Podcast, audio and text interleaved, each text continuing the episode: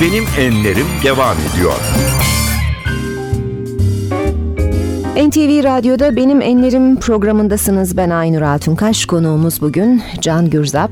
Biraz tiyatro dışına çıkalım dilerseniz şimdi. E, daha kişisel e, yöne doğru akacak sohbetimiz. Gündemi nasıl takip ediyorsunuz? Hangi kanallardan? Televizyon mu, dergiler mi, gazete mi, radyo mu, internet televizyon, mi? Televizyon, radyo arabada olunca internet pek kullanmıyorum. Hayır, televizyon, radyo ve basın yani yazılı basında Televizyon izliyor musunuz? izliyorum. Hani gündemi takip etmek dışında. İzliyorum. Ya ha yok gündemi takip etmek dışında iz, pek izlediğim söylemez. Yani dizilerden Diziler, programlar. Ee, ben daha ziyade çeşitli programları e, izlemekten hoşlanıyorum. Tarihe benim merakım vardı. Tarih programlarını yakalarsam izlemeye çalışıyorum. Ee, belgeselleri izlemeye çalışıyorum. Dizileri pek izleyemiyorum. Ee, çünkü ben bir şey başlasın bitsin isteyenlerdenim. Yani sinemacı. O, o tadı seviyorum.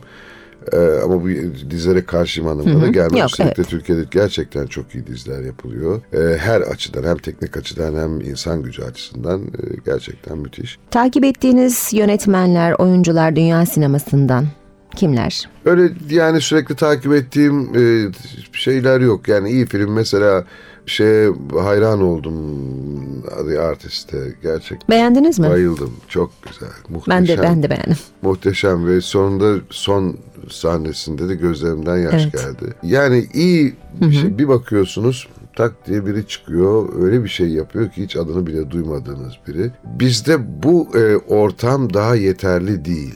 Yani bunun temelinde yatan şey paradır. Biri gittiği zaman bir rejisör ya da senarist e, bir prodüksiyon, prodüksiyon şirketine prodüktörün ilk sorduğu şey bütçe nedir der. Peki siz hiç sınır ötesi sanat yapmayı düşündünüz mü? Ya da dilediniz mi? Yani düşünmedim değil. Ben Londra'da okurken öyle bir iki imkan söz konusuydu. Fakat ben Türkiye'ye dönmek istedim. Çünkü bu iş için gitmiştim. Orada bu oralarda bu işleri yapmak gerçekten çok zor. Onun dışında yaptım bir tane. Mesela bir Timeline diye bir şey vardı. Amerikalıların yaptığı bir televizyon dizisi. Onda bu geldiler Türkiye'de 14-15 tane çektiler. Hatta Engin Cezar e, pek çok arkadaş oynadık. E, orada birkaç tanesinde oynadım. Oyunculuk hayatınızda ben de Oscar'lık oynamıştım dediğiniz e, bir oyun, bir sinema filmi var mı? Hiç öyle düşünmedim ben. Hiç ödüllerle e, bir kıyaslamaya girmedim. Benim kıyaslamam daima şeyle olmuştur, seyirciyle olmuştur. Yani seyirci ne yapıyor? Seyirci acaba doğru. Çünkü biz her gece 500 kişiye yani hesap veriyoruz. Ve e, Ben ödülümü orada yani Alıyorum benim diyorsunuz. Ödülüm benim için ödül Aha. odur. Zaten benim bir ödülüm de yoktur yani. Fazla fazla demeyeyim. Hiç deneyecek kadar bir ödülüm var. Evet. eleştiriye açık mısınız? Eleştiriye açığım. Ama bilenin eleştirisine açığım. Bilmeyenin, cahilin eleştirisine açık değilim. Ee, bizim meslekte de bu e, eleştirmenler e, bolca hep olmuştur. Yani geliyor 20 yaşında, 21 yaşında bir kişi mesela efendim bilmem çok ünlü bir aktör eleştiriyor. Ya kardeşim sen bunu ne zaman öğrendin de 21, 22, 23 yaşında. Ne, ne- nasıl bu kolay? Ben hayatım verdim. Hala bilmediğim o kadar çok şey var Evet. ki hala eleştirirken birini ben bir eleştirmen değilim ama tabii ki eleştirmenlerden çok daha iyi bu işi bildiğim için daha iyi dile getiririm oradaki eğer sorun varsa o sorunları.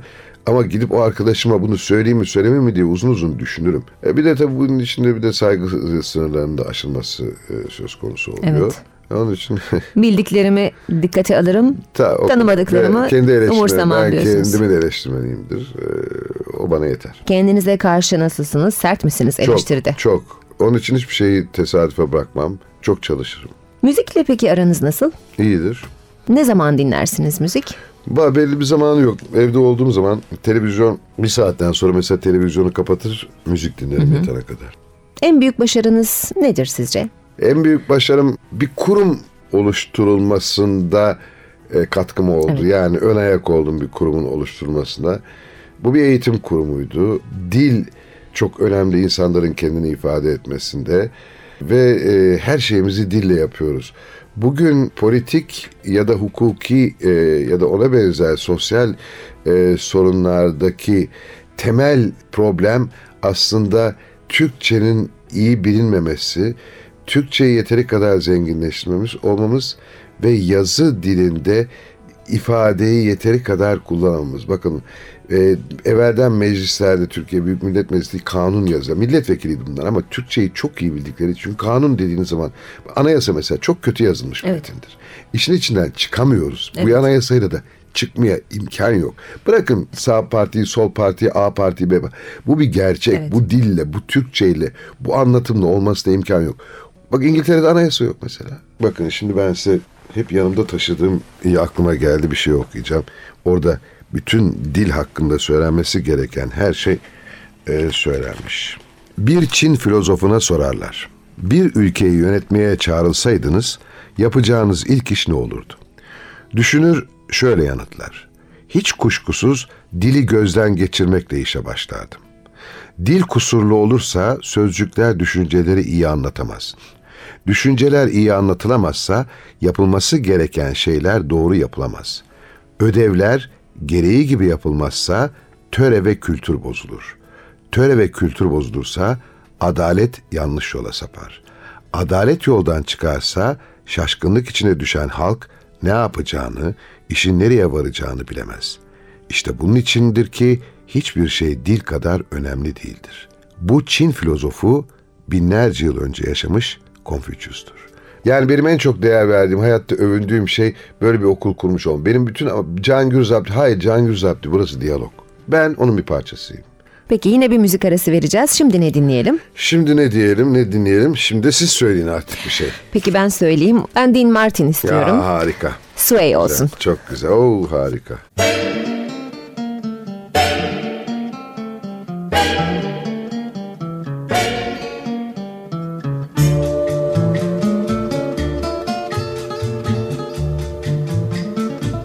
When marimba rhythms start to play, dance with me, make me sway. Like a lazy ocean hugs the shore, hold me close, sway me more.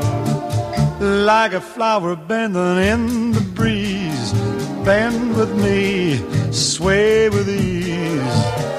When we dance, you have a way with me. Stay with me, Other dancers may be on the floor, dear, but my eyes will see only you. Only you have the magic technique. When we sway, I grow weak.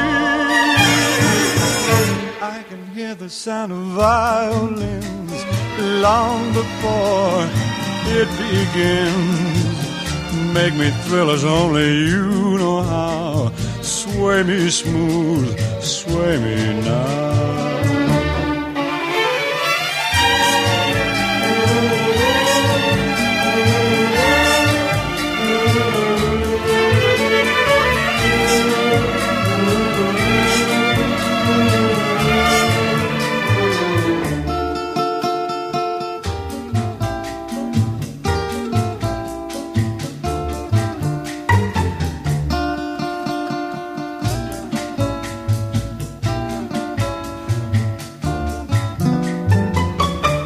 Other dancers may be on the floor, dear, but my eyes will see only you. Only you have the magic technique. When we sway, I grow weak. I can hear the sound of violins long before it begins. Make me thrill as only you know how. Sway me smooth, sway me now. You know how. Sway me smooth, sway me now.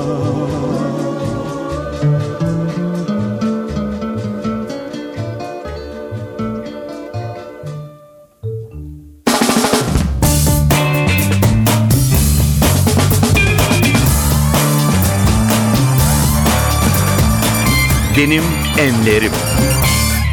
NTV Radyo'da Benim Enlerim programındasınız. Ben Aynur Altunkaş. Bugün programda konuğumuz Can Gürzap. Programımızın artık son dakikaları. Küçük sorularımıza küçük cevaplar alıyoruz.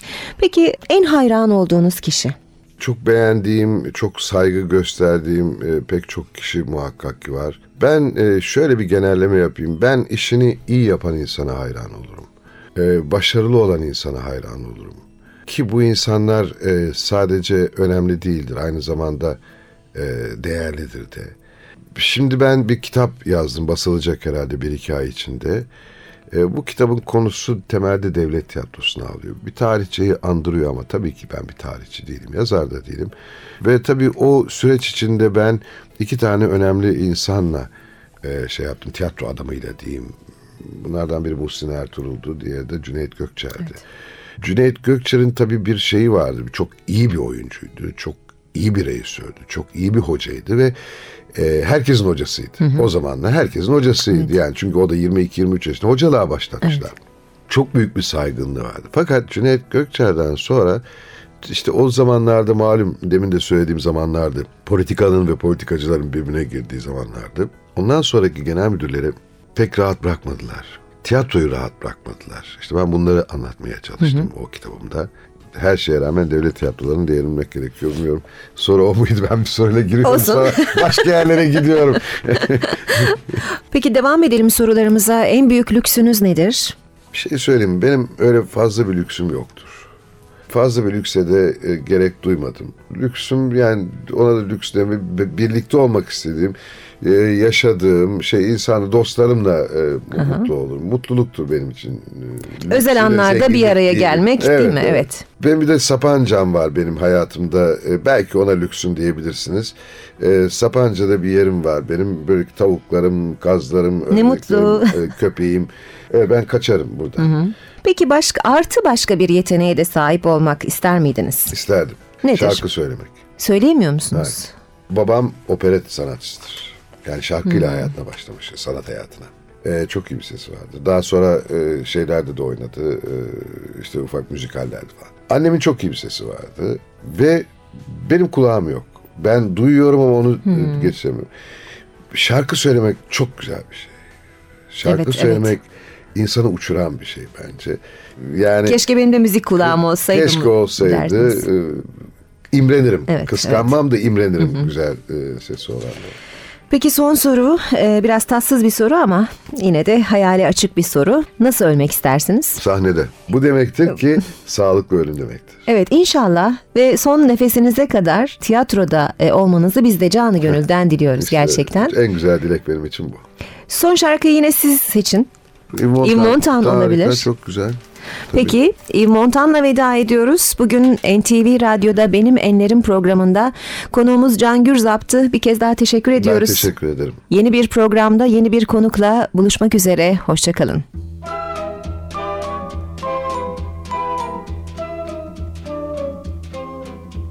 Sous le ciel de Paris s'envole une chanson. Elle est née d'aujourd'hui dans le cœur d'un garçon. Sous le ciel de Paris marchent les amoureux. Leur bonheur se construit sur un air fait pour eux.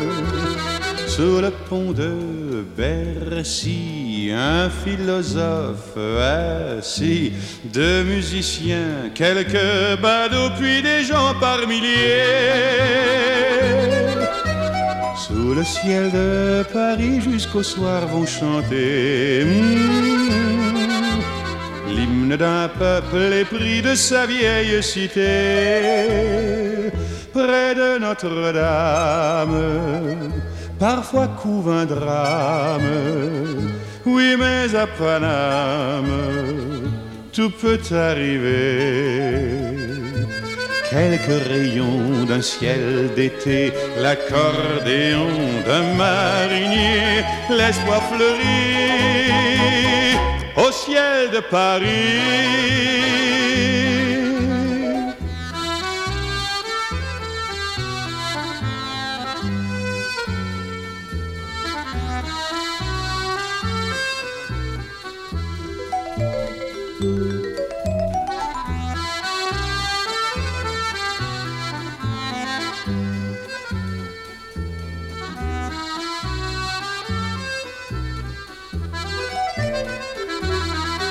Le ciel de Paris a son secret pour lui.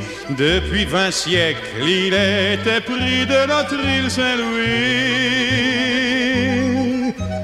Quand elle lui sourit, il met son habit bleu. Quand il pleut sur Paris, c'est qu'il est malheureux.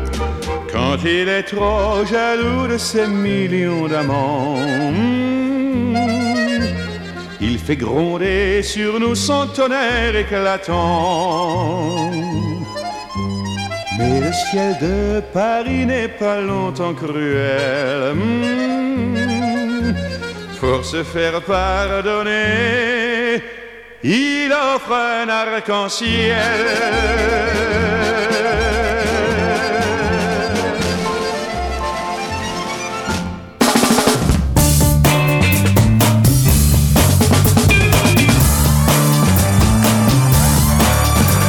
Benim Enlerim sona erdi.